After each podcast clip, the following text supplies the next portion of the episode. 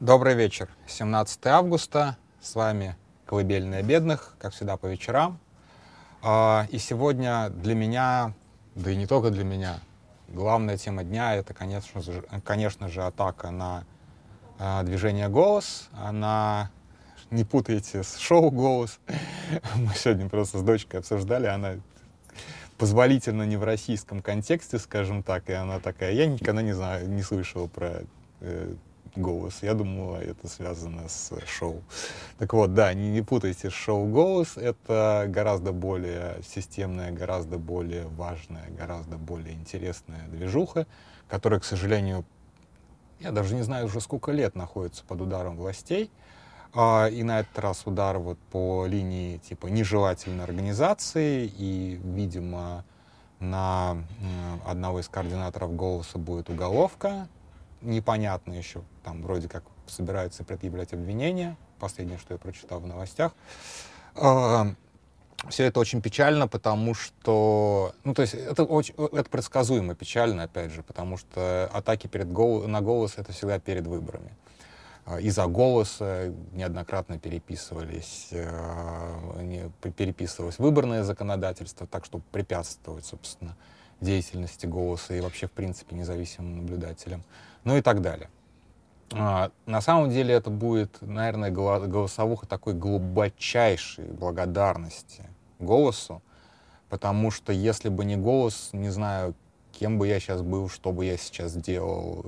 А, то есть голос и участие в наблюдении за выборами очень сильно меня воспитали, воспитала, сформировала, повлияла, как угодно говорите. Поэтому для меня голос — это просто ключевая организация моей жизни. Самарская координаторка Людмила Гавриловна Кузьмина, которая сейчас вот пенсионерка уже, та самая Кузьмина, про которую я уже говорил, которая участвовала в, в движухе по переименованию Куйбышева в Самару. Совершенно легендарная женщина. Я надеюсь, у нас когда-нибудь будет памятник ей вот, э, в Самаре. Это просто как бы не, не, не, неверо, невероятный совершенно человек, который очень много, во многом мне помог а, и тоже как бы повлиял и так далее. Поэтому сегодня будет вечер такого стариковского кряхтения, воспоминаний, мемуаров, как угодно скажите, потому что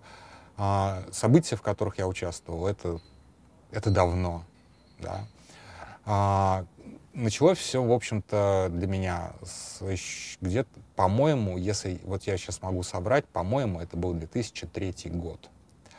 В 2003 году а, я, в общем-то, э, тут как бы тоже такой момент, э, чисто самарский, опять же. В Самаре очень долго, благодаря первому демократическому мэру, был такой маленький особнячок, не особнячок, старый дом, короче, в центре города, где формально могла прописаться любая общественная или политическая организация.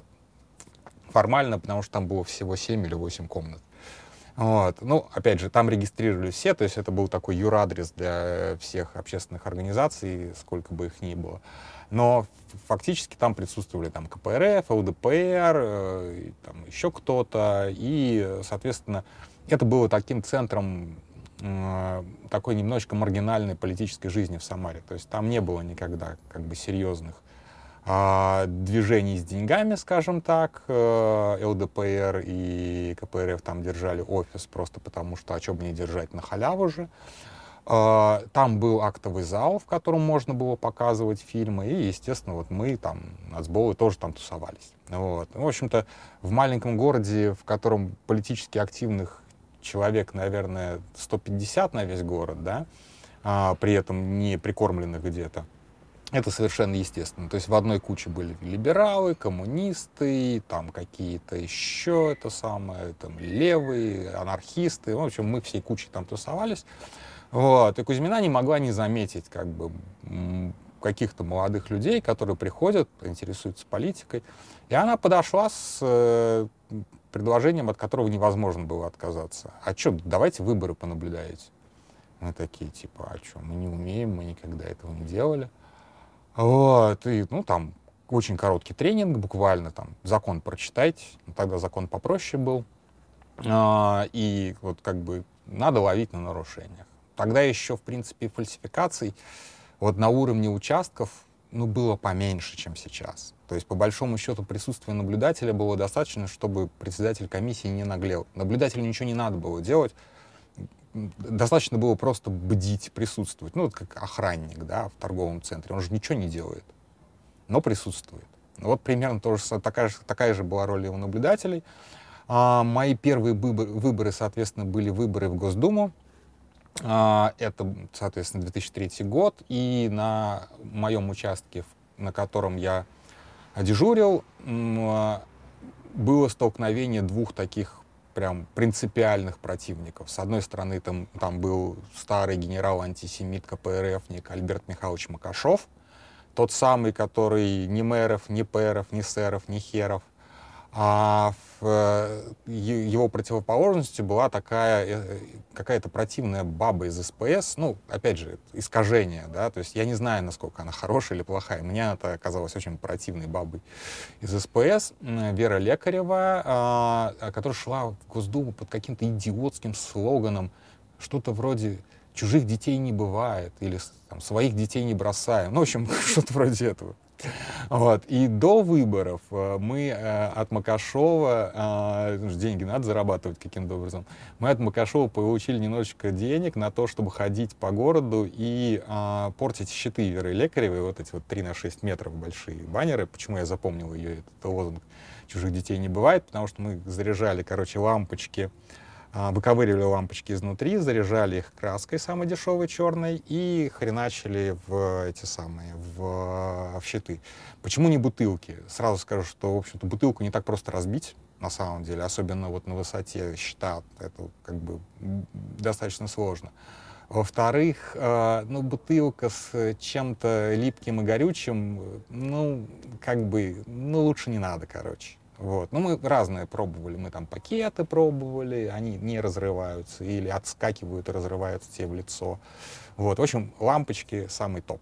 Вот. Я потом еще увидел, что где-то был пост какой-то в а, в Фейсбуке э, эти самые где-то в Украине то же самое использовали, то есть абсолютно тот же самый прям DIY рецепт, до которого там, дошли мы. Я такой, ну нифига себе, бывает же, насколько как бы люди параллельно мыслят. Вот. А, э, вот когда я ходил и забрасывал эти самые щиты этими лампочками дурацкими, я познакомился с лучшим своим другом, э, вот, с которым мы, в общем-то, до, до сих пор по жизни. Вот. Так что это в любом случае было для меня лично не напрасно. Как бы, ну, там, деньги пропили, естественно, практически сразу. Вот, э, так вот, я пришел, соответственно, на, на, на избирательный участок, ничего не понимаю, как, где, что делать, как бы. Ну, меня там проинструктировали, что там надо эти листы какие-то эти посмотреть избирательные, чтобы они там были подшиты, прошиты.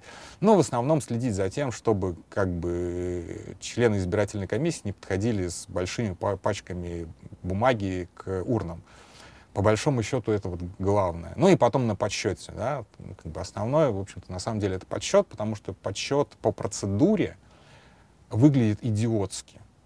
Там надо вот как бы поднять бюллетень, показать его всем, объявить, за кого этот бюллетень, никакого одновременного пересчета нескольких пачек, все остальное. Это сплошь и рядом нарушается, но забегая вперед, скажу, что вот эта процедура, она самая быстрая. Потому что когда начинается вот это вот быстренько-быстренько посчитаем, ничего не сходится. А вот когда вот это медленно по протоколу, по процедуре, все считается и все совпадает. Это вот прям, я вам сто процентов говорю. И человек, который писал эту процедуру, он как бы не дурак. Так вот. Вот. Ну и как бы один раз поучаствовал и поучаствовал, как бы, ну бывает такое, как бы, что ты а, где-то там эпизодически засветился, и такие, таких, в общем наблюдателей большинство, кто один раз там сходил на выборы, и больше, как бы, на самом деле, это тяжелая работа. Тебе надо приехать в 8, и даже не в 8 утра, тебе надо где-то в 7.30 прибыть в какой-то избирательный участок. Обычно где-нибудь э, на конце географии, туда ничего, естественно, в 8 утра не ходит. На такси у тебя, естественно, денег нет, есть ты через полгорода прешь пешком, по самой отвратительной погоде. а, приходишь, тебя очень неприветливо встречают, разумеется, тебя непривет, неприветливо встречают. Еще и дай бог, чтобы тебя пустили на этот участок сразу, потому что ну, как бы, миссия наблюдателя — посмотреть еще, как открылся участок. Это же тоже очень важно, что все опечатано, все остальное. Я понимаю, что для вас сейчас все, что я говорю, звучит максимально занудно. На самом деле профессия наблюдателя максимально занудная, это настолько неинтересно, настолько скучно. Как бы вы видите вот эти вот ролики на а, как бы с нарушениями на выборах, 99,9% работы наблюдателя это просто не вырубиться на участке от скуки, потому что так все это тягомотно. И ты сидишь до 8, а потом у нас в Самаре еще приняли закон, что э, выборы э, идут аж до 10 вечера, а потом еще подсчет, а потом ты еще должен напроситься к председателю в машину и отвести протоколы в территориальную избирательную комиссию, скорее всего, это не получится. В любом случае ты должен дождаться возвращения э, председателя из ТИКа, а он еще может не вернуться ко всему прочему. То есть как, потом опять же расскажу, как это бывает в ТИКе. Ну, вот, то есть это, это целая, это целая процедура, то есть ты приходишь в 7 утра, и дай бог в 3 часа ночи, в лучшем случае 3 часа ночи, если там много сразу выборов, ну там госдумовские, там плюс еще какие-то местные и так далее, и так далее, это все достаточно длинно считать. Ну, я могу сказать так, раньше 5 утра я никогда не возвращался. Вот. А, и меня что-то зацепило, и понесло. И не только меня, там еще вокруг э, как бы куча моих друзей а, тоже пошли, стали профессиональными наблюдателями. И это было очень круто. Мы ездили на выборы. Ну вот я не поехал, кстати, о чем очень жалею. А, как бы мои друзья с Кузьминой ездили на выборы а, на второй и на третий, и на третий тур а, украинских выборов, когда был первый Майдан. И там было очень интересно, потому что их тоже распихали там по разным регионам, и по западным, и по восточным. Там очень интересные воспоминания у людей было, как это как бы выглядело как выглядело украинское, э, украинское голосование. Это как бы очень большая разница. Вот, ездили и в Грузию, и еще куда-то. То есть это, в общем-то, такая движуха. Я, я, ез, я никуда не ездил, к сожалению. У меня очень, у меня появилась старшая моя дочка, и как-то я стал не особо приподъемен, скажем так, на такие, на, на такие движи. Но я ездил по всем э, по каким-то деревням мы ездили на выборах, на выборах глав района, где глава района не, не менялся вот прям с советского времени, еще что-то, еще что-то. И самое прикольное было в том, что в том ощущении, что ты при, приезжаешь, и ты, как правило, привозишь победу оппозиционному кандидату. Не потому, что ты за него, а потому что в твоем присутствии все сразу же становится, ну, насколько это возможно по закону. То есть, как бы, ну, совсем беспредел. То есть вот я про одно село могу рассказать. Я вот на сельских выборах сидел, господи, Кошкинский, это район был Самарской области, или Похвесневский. Это неважно сейчас совершенно. А, и там реально единственное событие было за весь день. Корова зашла на участок. Ну, ей стало жарко, и она зашла в тенек, в помещение. То есть мы сидим, клюем носами, потому что днем обычно никто не голосует. Топанье в коридоре, заходит четвероногая, парнокопытная, по-моему, парнокопытная, я же не разбираюсь. А, здравствуйте, вы тоже голосовать? Вот, то есть примерно так. А потом, когда мы разговаривали с председателькой, она такая говорит, ну, вообще-то это первые выборы, которые мы проводим по закону, потому что раньше мы считались а, в 6 вечера уже, мы утром объезжали все село, собирали паспорта, готовили все бумажки, а в 6 вечера как бы люди шли с работы, свои паспорта забирали, а мы, соответственно, от, отвозили уже протокол в, терри, в территориалку, в ТИК. Вот, то есть как бы без нас, без нашего присутствия выборы там не были бы по закону в принципе. Вот. И там победил оппозиционный кандидат. Я не знаю, как бы, насколько это... Я не следил за биографией дальше этого человека, насколько он оказался хорошим, плохим управленцем, вступил он там потом в Единую Россию или не вступил он в Единую Россию. Скорее всего, вступил, разумеется. Вот. Ну, как бы, короче, у нас было полное ощущение, что где наблюдение, там победа.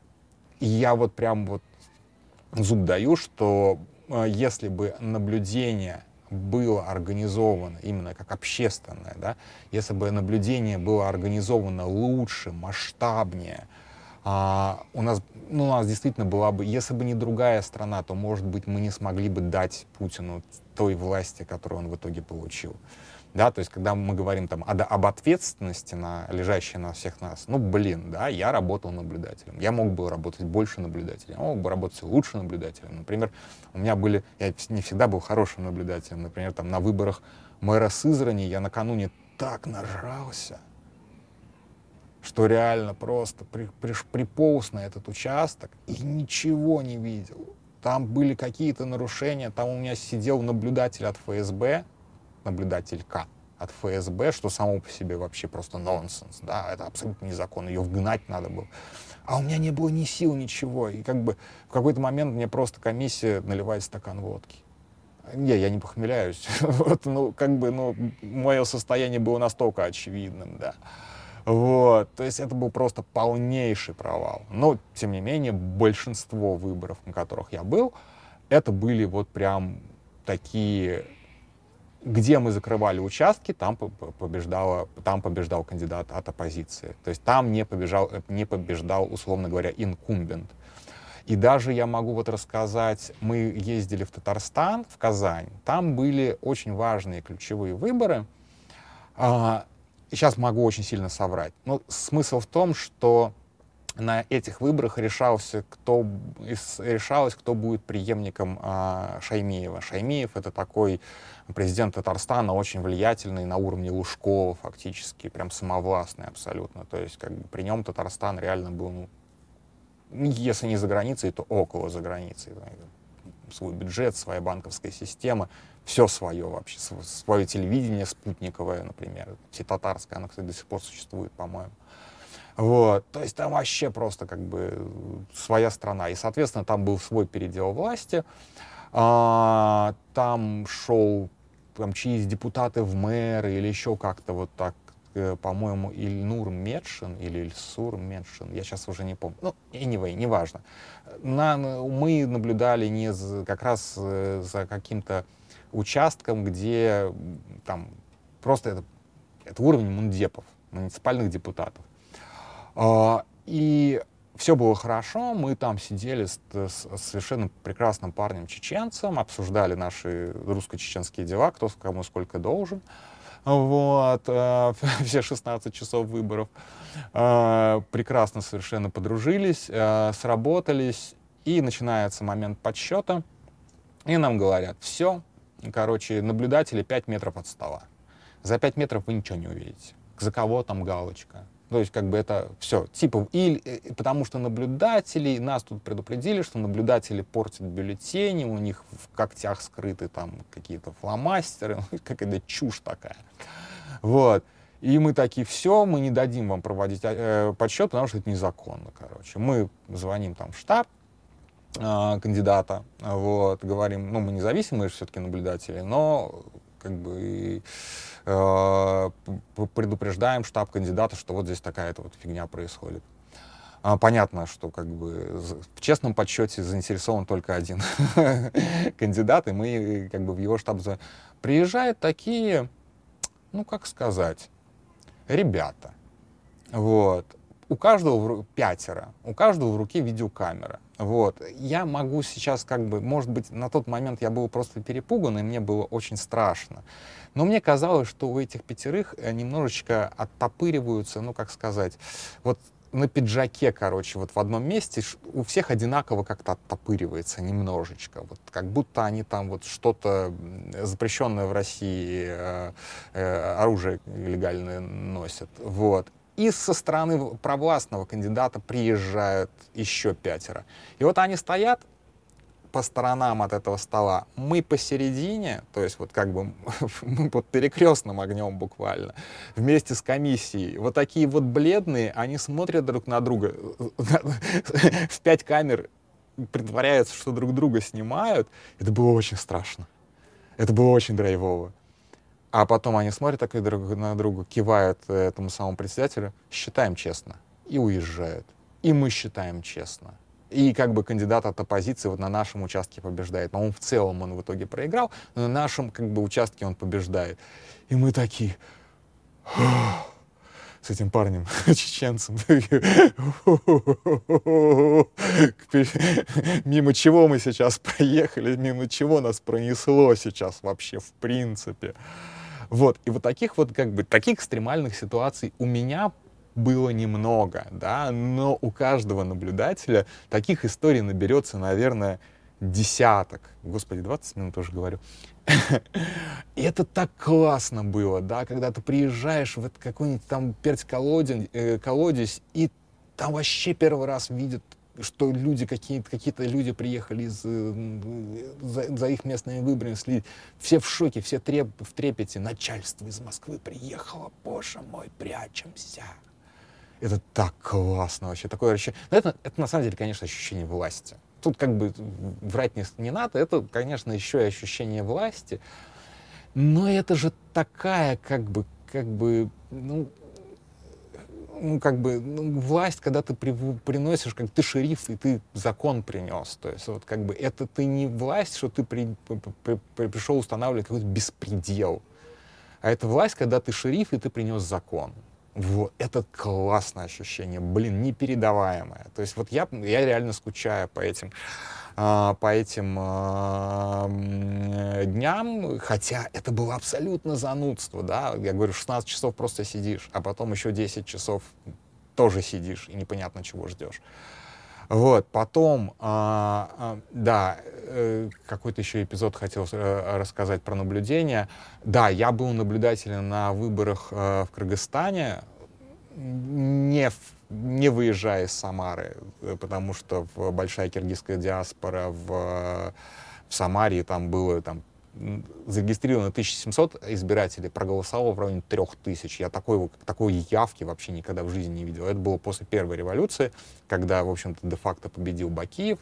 И вот как бы все пришли голосовать, и все голосовали тогда за Бакиева. Никаких, как бы, никаких вбросов, никаких нарушений. Реально народ толпами ломился. Я еще тогда, как бы, там очень много всяких нюансов. Например, э, тогда кыргызы могли голосовать вообще по любому документу, но чтобы люди не голосовали дважды, им э, специальными невидимыми чернилами помечали руку, как-то палец или что-то вроде этого. А потом на входе с ультрафиолетовым фонариком светили на палец, что типа человек не зашел дважды. И я не знаю, может быть, люди там по кругу ходили и умудрялись смыть эти чернила. Но вот такая вот практика, потому что в России, например, строгое голосование только по паспорту, это не всегда хорошо. Вот. Я бы расширил, например, круг документов. Но, anyway, это не важно. А потом, а, кроме, естественно, наблюдательных, там был некий рост. А в 2000, там уже 2005-2006 год э, я там был уже а, членом комиссии с правом решающего голоса один раз, а потом я стал председателем комиссии. И я взглянул на эту историю с другой стороны.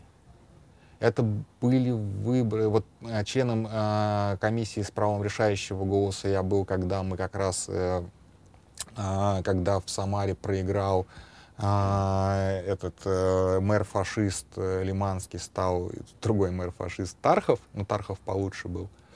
Вот, в 2006 году это была такая прям большая победа оппозиционного кандидата, когда везде побеждала только Единая Россия, он был типа от справедливый.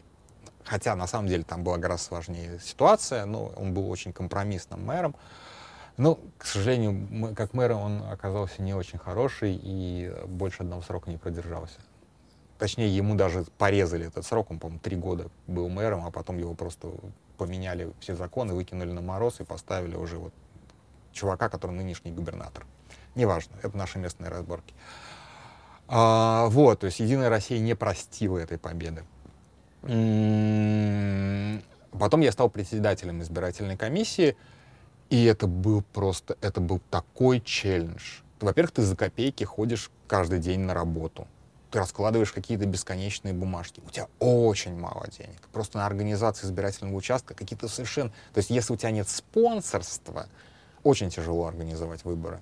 Почему, собственно, все избирательные комиссии коррумпированы? Потому, и почему там более или менее люди туда идут по административному принуждению? Потому что у избирательных комиссий настолько мало денег, что туда привести людей, которые вот просто придут туда а, поработать,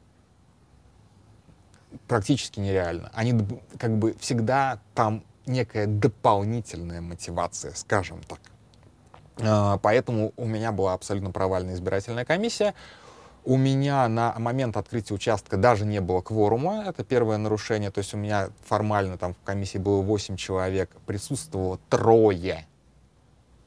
Надо хотя бы четверых, потому что девочка, на которую я очень сильно рассчитывал, что у меня все ну, точно четверо будет, у нее просто утром температура 38,5, и она мне звонит, говорит, Дим, ну, никак.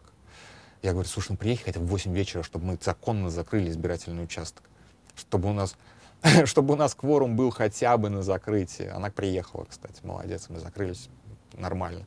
На соседнем участке моя подружка открыла, открыла голосование в 9.30 или что-то вроде этого, потому что у меня вообще ни хера ничего не получалось там. То есть пол, пол, полное.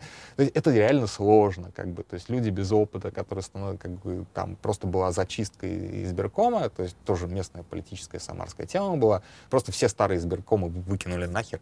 Вот, и, а кадров нету, кого-то надо ставить. Вот меня поставили -то председателем, там еще там одну нацболку поставили председателькой. Это было очень смешно. Вот. Мы провели выборы, мы провели их честно. Более того, я там, ну, как, кроме, кроме вот этого нарушения с кворумом в самом начале, у меня, у меня все было чисто. Но я сорвался, я наорал на наблюдателя в конце. У нее постоянно звонил телефон на громкой, и вместо того, чтобы вежливо попросить выключите, переключите на виброрежим, я на нее наорал, я сорвался, потому что у меня просто нервов уже не хватало. И второе нарушение я, кстати, допустил, допустил ну, абсолютно сознательно. У нас были так называемые КАИБы, но это вот ящики, которые автоматически считают. И без разрешения территориалки я не мог их вскрыть и пересчитать. Я вскрыл и пересчитал. Мне, блин, было интересно. я просто это сделал. Кстати, там была ошибка на 10 бюллетеней. Вот как бы так что я все правильно сделал, что их вскрыл.